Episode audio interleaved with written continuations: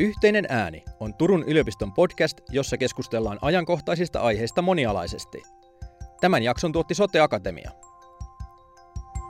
Tervetuloa kuuntelemaan Systeemisyys-podcast-sarjaan kuuluvaa jaksoa perheiden, lasten ja nuorten kanssa tehtävästä työstä. Tänään meillä on aiheena lapsen etu ja perhekeskeisyys. Minä olen Sarja Alpis Björkrud Turun yliopistosta ja minun kanssa täällä tänään ovat aiheesta keskustelemassa Marjo Oinonen ja Anna Kouvo. Tervetuloa. Voisitteko Anna ja Marjo aluksi kertoa omasta työnkuvastanne? Joo, mä olen tota, tosissaan Marjo Oinonen ja ollut pian 20 vuotta lastensuojelualalla, että on erikoissosiaalityöntekijä ja pääosan siitä urasta yli 10 vuotta ollut esihenkilötehtävistä. Hei, mä oon Anna Kouvo ja psykologia-ammatiltani ja on semmoisen kymmenisen vuotta tehnyt lastensuojelutyötä ja sitä ennen sitten tutkimustyötä perheen kiintymyssuhteisiin liittyen. Joo. Ja tämä sitten kertookin sen, että tänään me oikeastaan niin keskustellaan näistä lasten oikeuksista ja perhekeskeisyydestä nimenomaan lastensuojelun niin kontekstissa. Ja sen takia on todella kiva, että just te olette tänään paikalla meidän kanssa tästä keskustelemassa – Semmoisia ehkä jotenkin yleisiä asioita voisi varmaan sanoa, että tänään kun puhutaan lasten oikeuksista, niin me tarkoitetaan lapsilla alle kaikkia alle 18-vuotiaita, että se on se meidän niin kuin, kohderyhmä tässä keskustelussa niin kuin lasten osalta. Ja kun tämä ö, sarja kuuluu nyt tähän systeemisyys podcast-sarjaan, niin tota, mitä te ajattelette siitä, että mitä teidän omassa työssä niin toi systeemisyys tarkoittaa teille? No tota, ensimmäisenä tästä tulee tietenkin semmoinen mieleen semmoinen suhdetietoisuus ja suhdenäkökulma lapsen etuun. Miten lapsen hyvinvointia ja kehitystä tuetaan osana hänen perhesuhteitaan. Hmm. Mm, kyllä. Joo. Ja ehkä se, että lastensuojelussa on todella tärkeää ottaa aina läheiset mukaan lastensuojelutyöhön lapsi ei koskaan kasva irrallaan yksin niin kuin muista ihmisistä. Lapsi kuuluu aina johonkin yhteisöön. Hänellä on läheiset ja ne läheiset voi olla jotakin muitakin, mitä me määritellään. Eli hmm. ystävät ja sukulaiset, ne ei välttämättä tarkoita pelkästään vanhempia. Hmm. Ja lapsi kasvaa aina vuorovaikutuksessa, missä hän tulee joko hyvä, hyväksytyksi mm. tai sitten siellä voi olla vahingollisia tekijöitä, että loukatuksi tulemista tai turvattomuutta. Mutta että aina se suhde on olemassa ja lastensuojelutyössä työntekijällä on tosi tärkeä niin kuin, ö, ymmärtää sen oman suhteen merkitys lapseen. Että jos hän ei saa sitä emotionaalista suhdetta luotua lapsen kanssa, niin on vaikea odottaa kuntoutustyössä – hmm. niin kuin tapahtuvia muutoksia. Aivan. Ja sä oikeastaan vähän jo, Mario, veitkin meitä eteenpäin tässä keskustelussa, että jo puhuit siitä, niin kuin, että mikä on niin kuin lapsen oikeus työskentelyssä. Niin mitä, mitä te ajattelette siitä, että, että kun se oli meidän yksi tämän päivän tärkeä keskustelun teema, nämä lapsen oikeudet, että miten se lapsen etu näyttäytyy siinä teidän työskentelyssä lasten ja nuorten kanssa? Niin, Mä ajattelen, että se näkyy jokapäiväisessä työssä. Eli täytyy muistaa, että se lapsen etu on lapsen oikeus. Mm. Meidän tulee aina miettiä kaikki ratkaisut, mitä lapsen tilanteessa tehdään lapsen edun kautta. Ja, ja punnita niin kuin eri vaihtoehtoja siten, että nukee sitä lapsen etua, että jos puhutaan vaikka läheisistä ihmissuhteista mm. ja niiden vahvistamisesta, lapsen saavasta kasvatuksesta, lämmöstä ja hellyydestä ja hoivasta, siitä missä hän kasvaa, mikä on se kasvuympäristö, saako hän sen koulutuksen, mm. mitä hän tarvitsee. Mm. Eli jokapäiväisessä työssä se pitäisi olla jotenkin ja etukäteen ö, pohdittuna ja harkittuna ja näkyä sitten siinä mahdollisissa ratkaisuissa ja päätöksenteossa. Joo.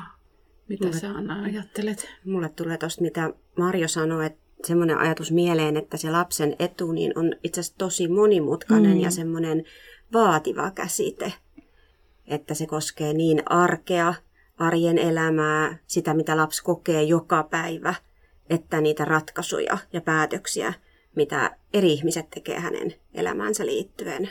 Mm. Ja lapsi tietysti kokee sen arkensa joka ikinen päivä ja siinä sen, että miten hänestä pidetään huolta, hänen, hänen ruokailuistaan ja vaatetuksestaan ja saako hän riittävästi hellyyttä tai vaikka se hänelle sopivia rajoja. Mm, kyllä. Mm. Ja ehkä, ehkä tähän vielä, jos voin sen lisätä, että, että myös se niin kuin emotionaalinen suhde taas, että onko se mm. turvallinen, että se on myös niin kuin osa lapsen etua, mitä mä pohdin, että, että sosiaalityö sitten, kun lastensuojelussa on ollut mukana tai kehittämässä, niin, niin semmoinen sen jotenkin muistaminen ja sen näkeminen siinä työssä, niin se on tosi merkityksellistä myös. Mm. Että olisiko se jotenkin niin, että semmoinen lapsen turvallisuuden tunne mm. on yksi hänen perusoikeus Kyllä, ja keskeinen osa hänen etuaan. Kyllä. Mm. No tällä kun te puhutte siitä, niin se alkaakin kuulostaa, niin kuin Anna sanoit, niin aika monimutkaiselta mm. käsitte- käsitteeltä tai asialta. Niin mitä se tarkoittaisi sitten niin kuin käytännön työssä, että jos me pitää arvioida vaikka, että toteutuuko tämän lapsen etu, niin mi- miten, miten, te sen, niin kuin, miten se voidaan tehdä? Mä ajattelen nyt sitä semmoista perhekeskeistä ja suhdekeskeistä arviointia. Ja mä ajattelen, että lapsen etu on, että hänen tilannettaan arvioidaan suhdekeskeisesti. Ja suhteella mä jotenkin ajattelen, että sellaista asiaa, että ei pelkästään sitä näkyvää vuorovaikutusta lapsen ja mm. vanhemman välillä, mutta myös lapsen kokemusta eri ihmissuhteistaan, varsinkin läheisistä ihmissuhteistaan ja perhesuhteistaan – ja sitten lapsen kokemuksen lisäksi vanhemman kokemusta suhteesta lapseen. Mm. Mm. Joo, mä ajattelen, että toi on tosi tärkeä toi suhdeperustaisuus. Ja tietenkin sitten kun lapsen etu arvioidaan, niin, niin tota, se riippuu niin siitä, että mikä sen lapsen tilanne on ja missä sitä arviointia tehdään. Mm. Mutta aina, aina tulee ottaa tietenkin huomioon niin kuin lapsen ikä ja kehitys, hänen läheiset suhteet, kulttuuritausta, mm. muut erityistekijät ehkä lapsen tilanteessa. Ja mä ajattelen, että se on niin kuin tärkeää, että se mitä arvioidaan, niin se on niin kuin yhdessä auki puhuttu ja miten se vaikuttaa lapsen tilanteeseen. Että jos esimerkiksi puhutaan sijaishuoltopaikan muutoksesta, niin mitä muutoksia lapselle mahdollisesti tulee? Onko hänellä mahdollisuus pitää yhteyttä läheisiin ihmisiin tai ehkä pysyykö hän samassa koulussa, pysyykö sama opettaja, sama päivähoito, mitä se tarkoittaa kokonaisuudessaan lapsen kasvuympäristössä, koska ne muuttuvat aikuiset mm. ja aikuissuhteet aiheuttaa lapselle turvattomuutta. Jokainen katkeaminen on jonkinlainen trauma lapselle. Ja sitten täytyy vielä muistaa se, että vaikka me kuinka punnittas, niin se on sitä, että me pyritään siinä tilanteessa niillä tiedoilla, mikä meillä on, harkitsemaan se paras lapsen edusta. Mm. Ja se on jonkunlainen niin kuin ennuste. Ja me tiedetään sitten, kun se on tapahtunut, että, että miten siinä kävi. Mm. Ja sitten kun siinä tilanteessa mietitään tätä ennustetta, mm. niin yksi keskeinen osa on lapsen tarpeet. Mm, kyllä. Ja tuossa sä Marjo sanoitkin, että että et lapsen tilanteen arviointiin vaikuttaa mm. niin moni tekijä, kuten vaikka ikä tai mm. kulttuuritausta tai erityispiirteet, niin siksi ehkä on tärkeää miettiä, että mitä justiin tämä lapsi mm, tarvitsee, kyllä. minkälaista hoivaa, huolenpitoa. Kyllä. Mm. No. Haluatteko te vähän avata tota esimerkiksi, kun sä puhuit siitä kehitystasosta ja kulttuurista ja niistä, että, että miltä te näette, että ne pitää toteutua siinä niin kuin lapsen edun arvioinnissa esimerkiksi? Ehkä toi lapsen ikä on mm. semmoinen, mitä täytyy miettiä tarkasti, että katsotaanko me sitä, että mitä hänen kronologista ikäänsä vai myös sitä, että mitä hän tarvitsee niin kuin kehitystasonsa mm. tai tilanteeseensa nähden. Mm. Eli joku vaikka murrosikäinen voi tarvita vielä paljon enemmän huolenpitoa, mm. mitä sitten ihan ikätasonsa ja itsenäistymisensä liittyen hän tarvitsisi. Mm. Mutta mä ajattelen, että on tärkeää, että lasten ja perheiden kanssa työskentelevät huomioi, huomioi jotenkin lapsen yksilölliset tarpeet. Mm. Kyllä. Niin, että onko se aika erilaista sitten, että jos on niin kuin kysymys vauvasta tai on kysymys niin kuin, äh, just vaikka murrosikäisestä, mm. niin se on aika erilainen asia, mitä, mikä Kyllä. on se lapsen omat tarpeet sitten. Kyllä, ja mä ajattelen, että siinä tarvitaan erilaista osaamista, erilaista mm. ammattitaitoa. Ja silloin on hyvä niin kuin kutsua mukaan niitä muita ammattilaisia arvioimaan sitä tilannetta – ja ehkä tuohon vielä, kun kysyit, että kulttuuriset taustat, niin mä ajattelin, että, että kyllä ne on tärkeä huomioida. Että et, et me ei ehkä tunneta, meillä ei ole välttämättä kulttuuritietoisuutta niin kuin mm. riittävästi, mutta kyllä ne on tärkeä huomioida, että miten se vaikuttaa tämän lapsen, tämän perheen ja ehkä tämän yhteisön elämään, no. etuarvioidaan. No nyt ollaan puhuttu niin kuin tavallaan tästä sosiaalityön näkökulmasta, ää, tästä lasten oikeuksien huomioimisesta, niin meillä on kuitenkin niin kuin käsitys siitä, että se velvoittaa ihan kaikkia ammattikuntia. Mm, niin mitä te siitä sanoisitte niin kuin kuulijoille siitä, että miten te näette, että miten tämä koskettaa niin kuin ketä tahansa, kuka työskentelee lasten ja nuorten ja perheiden kanssa? Niin. Ehkä tähän niin kuin se vastaus on toi sun kysymys, että tämä koskettaa kaikkia ammattilaisia ketkä työskentelee lasten ja nuorten kanssa. Että jokaisen pitäisi pyrkiä siinä arjen työssä ottamaan huomioon lapsen etu, mm. riippumatta siitä, että mitä työtä tekee, toimiiko sitten siellä esihenkilötehtävistä johtotehtävistä tai sitten asiantuntijatehtävistä tai sitten siinä suoraan siinä perustyössä lapsia ja perheen kanssa. Mm. Niin me katsotaan tätä varmaan mm. vähän kahdesta näkökulmasta. Mm että se lapsen edun huomioiminen, ed- huomioiminen edellyttää jotenkin semmoisia työyhteisön rakenteita, mm-hmm. jotka tukee perhekeskeisyyttä ja lapsen edun toteutumista ja sitten semmoisia konkreettisia työtapoja, mm-hmm. mitä ammattilaiset perheiden kanssa kokeilevat ja yhdessä perheiden kanssa sitten miettivät, että mikä tukisi perhettä parhaiten. Mm-hmm. Onko teillä sellainen kokemus, että kaikkien ammattiryhmien on helppo pitää tätä asiaa mielessä tai että et, niinku, et se ei ole pelkästään esimerkiksi sosiaalityöntekijöiden työtehtävä miettiä lapsen etua, että miten te olette sen kokenut oman työn kautta? No mä ajattelen, niin kuin alusta puhuttiinkin, Anna toi esiin, että se on tosi monimutkainen asia, lapsen etu. Et, et ei, ei se ole niin kuin helppo ja se vaatii sitä yhteistä keskustelua ja sitä yhteistä ymmärrystä, että mitä se sitten tarkoittaa, tarkoittaa niin kuin lapsen kannalta, juuri tämän lapsen kannalta, jos vaikka pohdittaisiin koulussa luokan siirtoa tai koulun siirtoa, niin mitä se tarkoittaa juuri tämän lapsen kannalta? Mitä se tarkoittaa, että onko se lapsen edun mukaista vai pitääkö meidän vielä miettiä, että olisiko meillä saatavissa jotain tukikeinoja tänne? Mm. Se lapsen etu on varmaan kaikkia ammattiryhmiä mm. yhdistävä tekijä. Mm. Ja mä ajattelen, kun itse olen toiminut oikeastaan lähes pelkästään moniammatillisissa, on moniammatillisissa työryhmissä, eli olen työskennellyt osana moniammatillisia tiimejä, mm. niin mä ajattelen, että se on kaikkien työntekijöiden näkökulma ja myös sellainen etu, että me katsotaan sitä vähän eri ammattiryhmiemme silmälaseilla, tai miten sitä mm. nyt sanoisi. Mm. No miten sitten semmoinen yksittäinen työntekijä, joka ei tee esimerkiksi tämmöisessä moniammatillisessa työryhmässä, että tekee aika ulkopuolella, on vaikka töissä sairaalassa tai koulussa tai jossain muualla, niin miten, miten hän voi sitten miettiä tätä lapsen etua ja jos rupeaa rupeaa tulee sellainen olo, että onkohan tässä nyt kaikki kunnossa, niin miten, miten he voi tähän asiaan niin kuin, ää, puuttua tai lähestyä tätä kysymystä? On aika, aika haasteellinen kysymys, että, että mä niin huomaan, että mä lähden pohtimaan sitä sitä kautta, että mun mielestä se kaikkein tärkein asia on ensin puhua lapsen ja lapsen vanhempien kanssa, että, että mistä hän ajattelee, että tässä on kyse. Eli mistä tuossa Anna aikaisemminkin mainitsi avoimuudesta. Mm. Että mun mielestä kaikki lähtee niin kuin siitä, että meillä voi olla erilaisia käsityksiä. Ihmisellähän on tapana kuitenkin täyttää niitä omia tietoaukkoja jollakin mielikuvilla. Ja siitä syystä mä ajattelen, että jotta voi niin kuin, luoda sen luottamuksellisen suhteen lapseen ja vanhempaan, niin on, on tärkeää, että niistä asioista puhuu. Sitten sit sen jälkeen, kun on puhunut niistä, niin sitten on tietenkin tärkeää, että on niitä muita ammattilaisia, kenen kanssa, niin kuin, kenen, kenet, ketä voi konsultoida. Ja tietenkin sillä mielellä, että, että perhe on tietoinen asiasta ja siksi meillä on paljon näitä moniammatillisia ryhmiä nykyään, missä niin kuin lapset ja perheet ovat mukana, että se tieto tulee sitten saman tien, heille he tietää, mitä asioita niissä mm. ryhmissä käsitellään. Joo. Joo.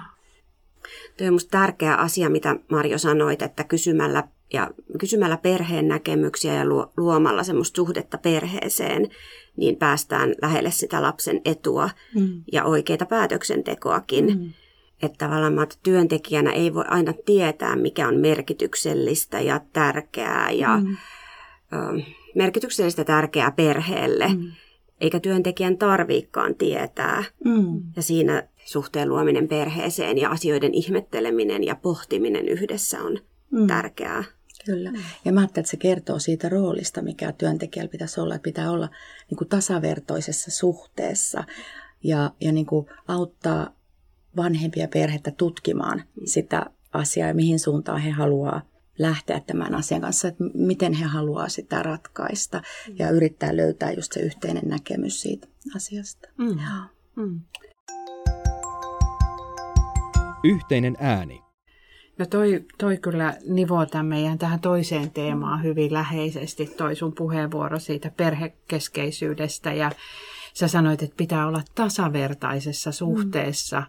Ja mä ajattelin, että perhekeskeisyyttä on jossakin kontekstissa määritelty tämmöiseksi kumppanuudeksi, tasavertaiseksi kumppanuudeksi, jossa se ikään kuin jaet, on jaettu se työskentelyn kohde vanhempien kanssa – ja että se työskentelyn kohde on jaettu, niin se tarkoittaa sitä, että me pitää jakaa avoimesti tietoa ja pystyä neuvottelemaan yhdessä asioista ja tehdä päätöksiä yhteistyössä vanhempien kanssa.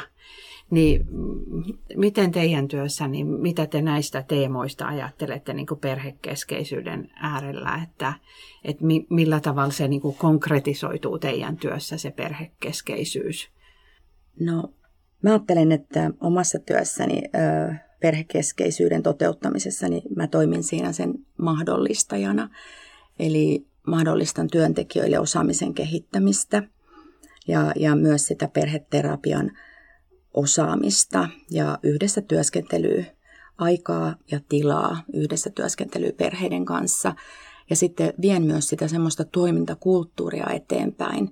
Ja se on mun mielestä tosi merkityksellistä, että koska mä ajattelen, että silloin kun perheet otetaan mukaan pohtimaan sitä omaa asiansa ja ollaan siinä tasavertoisessa suhteessa, missä haetaan sitä yhdessä jaettua ymmärrystä, niin se voimauttaa perheitä. Samoin kuin se, että perheet valitsee itse sitä polkua tai niitä asioita, mitä he ajattelee tai kokee, että mitkä on niitä ensisijaisia ö, asioita, mitä pitäisi muuttaa ja mitkä on niitä hyviä asioita, mitä siellä perheessä niin kuin kannattaa pitää. Mm.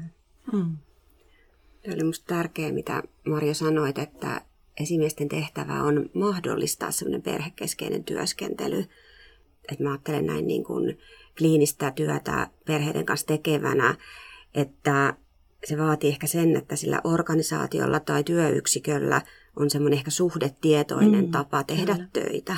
Et ilman sitä yksittäisen työntekijän voi olla vaikea keskittyä perheeseen ja ehkä sitten enemmän toimitaankin yksilöiden kanssa – ja mun työssä semmoinen perhekeskeisyys näkyy sillä tavalla, että työskennellään kaikkien perheenjäsenten mm. kanssa.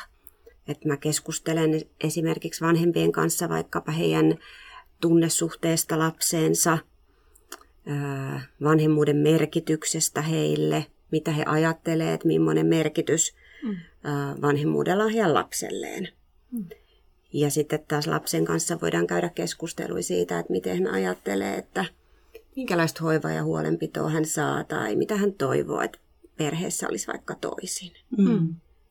Ja sitten semmoisen yksilötyöskentelyn lisäksi on tärkeää työskennellä koko perheen mm. kanssa, jolloin sitten voidaan yhtä aikaa puhua eri perheenjäsenten näkemyksistä. Mm. Ja tässä varmaan niin nykyaikana vielä näkyy tämä, kun sä puhut tuosta perhekeskeisyydestä, että, että perheeseen voi kuulua paljon eri henkilöitä. Että meillä voi olla niin kuin uusi, uusia vanhempia uusien liittojen kautta, uusia puolisoita, mitkä lapsi kokee sitten ehkä yhtä merkitykselliseksi tai tärkeäksi. Että on tärkeää siinä alussa niin miettiä, että ketä juuri tähän perheeseen kuuluu, kun me mm. puhutaan, puhutaan tämän lapsen asioista. Joo. Että määrittely tapahtuu niin. myös yhteistyössä Joo. sen perheen kanssa, että mikä se perhe on. Joo. Ja sitten, että ketä kaikkia lapsen elämään on kuulunut, mm. minkälaisia Aivan. tärkeitä ihmissuhteita mm. Ehkä semmoisia, jotka on katkennut tai jotkut, jotkut, jotka on jatkunut jo hänen varhaislapsuudesta vaikka murrosikään asti. Kyllä. Mm. Kyllä. No mitä sitten semmoisessa tilanteessa, jos tämmöinen perheen kanssa työskentely ja perheen kanssa yhdessä niin kuin yhteisen ymmärryksen hakeminen on jollain tavalla ristiriidassa sen lapsen edun kanssa, niin mitä sitten tapahtuu? Niin mä mietin ehkä sitä, että lapset on kovin lojaaleja vanhemmilleen ja se suhde on aina siellä olemassa, vaikka se olisi vahingollinenkin. Eli jotenkin itse on pohtinut sitä, että, että siitä huolimatta on tärkeää työskennellä juuri näiden vanhempien kanssa. Ja ehkä sitten se työskentely on sitä, että, että, että me ymmärretään sitä yhdessä, että nämä tietyt asiat on lasta vahingoittavia. Eli, eli me ei lähdetä työskentelemään sitä välttämättä koko perheen kanssa samanaikaisesti, mutta me työskennellään joka tapauksessa vanhempien kanssa ja pyritään niin kuin tuomaan esiin sitä lasta ja lapsen näkemystä tai lapsen kokemusta. Mitä sä ajattelet, miten tämä vaikuttaa sun lapseen, miten se näkyy sun lapsessa, mitä, mitä seurauksia siinä on sun lapselle. Et ehkä tämmöistä niin pohdin siinä ja, ja siinä tehtävässä sitten itse, jos ajattelen niin sosiaalityön näkökulmasta, niin, niin on, on myös tärkeää niin tehdä niitä rajauksia. Mutta jotenkin haluan uskoa siihen, että koskaan työskentely ei mene hukkaan, vaan aina kannattaa työskennellä vanhempien kanssa. Se on aina lapsen etu. Voiko niitä niin kuin kuljettaa jotenkin rinnakkain niitä asioita kuitenkin? Sitäkö tarkoitat, Marjo? Ikään kuin perheen kanssa työskentelyä ja lapsen etua, vaikka niissä niin kuin vanhempien kokemus ja toive eroaisi siitä, mikä, mikä olisi meidän mielestä lapsen etu. Mm, voi ilman muuta ja kannattaakin kuljettaa siinä niin kuin rinnakkain, että, että tota, jokaisessa tilanteessa täytyy aina ensisijaisesti pohtia se lapsen etu ja lapsen edun edellä sitten kuitenkin joudutaan tai toimitaan. Hmm. Et joskus se lapsen turvallisuus on se ensisijainen, mikä työntekijöiden täytyy ottaa huomioon. Mm, kyllä. Mutta mä ajattelen, tota, että kun sä Marjo puhuit, että, että pääasiassa aina työskennellään lapsen perheen mm. kanssa, jos se on jostain syystä, se ei ole mahdollista, mm työskennellä niin, että koko perhe on läsnä. Kyllä. Niin mä että perhesuhteiden kanssa työs, voidaan työskennellä niin monella eri tavalla. Kyllä. Voidaan kauempaa tukea lapsen suhdetta vanhempaansa tai sitten lapsen kanssa voidaan keskustella hänen elämänsä aikana mm. hänelle tärkeistä ihmissuhteista tai erilaisista muutoksista, mitä hän toivoo, että hänen läheisissä ihmissuhteissaan pitäisi tapahtua. Juuri näin. Ja, ja sitten semmoinen jotenkin suhdekeskeinen mm. työskentely työtä tekevien lapsesta arjessa hoitavien aikuisten ja sitten vanhempien välillä. Mm, Esimerkiksi, kyllä. että jos lapsi asuu lyhytaikaisesti tai vaikka vähän pidempään muualla kuin omassa kodissaan, mm. niin silloin lasta hoitavien aikuisten ja vanhempien välillä olisi hyvä olla semmoista ikään kuin jaettua kasvattajuutta tai vanhemmuutta. Mm, kyllä. Semmoista jaettua arjen huolenpitoa. Mm. Mm tuossa kun mietittiin sitä lapsen edun ensisijaisuutta, mm. niin siihen liittyy myös se, että eri ammattilaisilla on tavallaan velvollisuus tarjota tukea lapselle perheen kautta. Ja tukea vanhemmuutta ja tukea vanhempia tukemaan omaa lastaan. Mm, kyllä. Ensisijaisesti niin kuin vanhemmat on vastuussa omasta lapsestaan ja lapsella on oikeus olla omien vanhempiensa ja perheensä, läheistensä kanssa, jos heillä on siellä hyvä ja turvallinen olla. Tämä löytyy niin kansainvälisestä lasten oikeuksien sopimuksesta, mistä se on sitten kirjattu myös kansallisiin lakeihin, niin kuin meillä esimerkiksi lastensuojelulakiin. Hmm. Ja nykytiedon ja tutkimuksenkin valossa hmm. lapsen turvalliset kiintymyssuhteet voi kantaa häntä läpi elämän hmm. ja yleensäkin ihmissuhteet. Että semmoinen lapsen oikeus kiintymyssuhteisiinsa, niin on kyllä hänen etunsa. Hmm, kyllä. Niin ehkä mä tuohon nyt vielä haluaisin lisätä tuohon niin suhdetietoisuuteen, mitä sä sanoit tuossa, että, että, että kyllähän se suhdetietoisuus ja perhekeskeisyys täytyy olla myös niissä lapsen ö, peruspalveluissa ja kasvuympäristöissä. Että silloin kun puhutaan päivähoidosta tai koulusta, niin myös siellä täytyy niin kuin, tukea sitä vanhempien lapsen suhdetta ja ja työskennellä sen koko perheen kanssa. Ja Anna tuossa varmaan aikaisemmin puhukin niistä työntekijöistä ja suhdetietoisuudesta, niin mä ajattelen, että se on osittain sitä, että, että kaikissa meidän suhteissa meillä herää niin kuin tunteita. Työntekijä tunnistaa ne niin kuin omat tunteensa siinä tilanteessa ja mitä siitä herää ja ne omat kokemukset. Ja on sillä tavoilla niin kuin mm, ammattilainen, että hän pystyy työskentelemään niiden kanssa ja reflektoimaan sitä ja erottamaan ne omat tunteensa perheessä, perheen tunteista ja sitten vanhemman ja itsensä välisestä suhteesta. Mm. Mm. Ja tästä tulee mieleen se, että kuin tärkeää se on, että aikuinen, joka on lapsen arjessa, mm. hänen vanhempansa tai sitten vaikka opettaja tai päivähoitaja, niin pystyy jotenkin, jotenkin pitää sitä suhdennäkökulmaa mm. yllä. Eli tavallaan samanaikaisesti pitämään mielessä omia tunteitaan mm. ja ajatuksiaan ja sitten lapsen mieltä. Mm. Ja se onkin meillä aikuisille aika haastava, haastava tehtävä, mm. miten jotenkin äh, mentalisoida sitä lasta ja miettiä, että mikä on kun lapsen toiminnan tai käyttäytymisen mm. tai semmoisen toimintatavan taustalla on, että minkälaisia tunteita ja ajatuksia siellä lapsen mm. mielessä on. Kyllä. Joo. No meidän kuulijoita varmaan kiinnostaa tämä työntekijän taso tavallaan tässä ja että mitä te siitä ajattelette, että miten, miten tuommoista voi itsessään niin kuin kehittää tuommoista puolta että on mahdollisuus vaikka erottaa ne omat tunteet, että hätääntyy jostain asiasta ja sitten niin kuin yrittää ymmärtää sitä lasta ja perhettä ja kuulla ehkä heitä ihan oikeasti. Toi on tosi laaja kysymys, mm. Sari, mitä esitit, koska tavallaan toi edellyttää jotenkin sitä, että niillä työpaikoilla on semmoista ja työaikana on mahdollisuutta yhdessä pohtia ja miettiä, mitä eri tilanteet aiheuttaa niin lapsissa, vanhemmissa kuin työntekijässäkin. Mm, kyllä. Mm. Ja sitten tietysti semmoista, että, että niiden rakenteiden lisäksi on tärkeää, että työntekijöitä kannustetaan käyttämään semmoista tutkivaa ja reflektoivaa työotetta. Että jokaisella mm. tapaamisella vaikka vanhemman tai lapsen kanssa on aikaa pohtia ja kysellä, eikä tarvitse tietää valmiiksi, vai voin arvuutella, että mitäköhän tämä ja tämä asia sulle merkitsee. Mm. Joo, valtavan tärkeää. Mm. Haluatko sä Marjo tätä jotenkin jatkaa vai? No mä mietin tuossa, no, että sä sanoit siitä, että miten työntekijä voi itsessään kehittää sitä, niin, niin tota, kyllä se tarkoittaa silloin sitä, että työntekijä tuntee itsensä ja oman historiansa hyvin ja tietää, että mistä ne tunteet nousee, että nouseeko ne omista kokemuksistaan tai tästä hetkestä.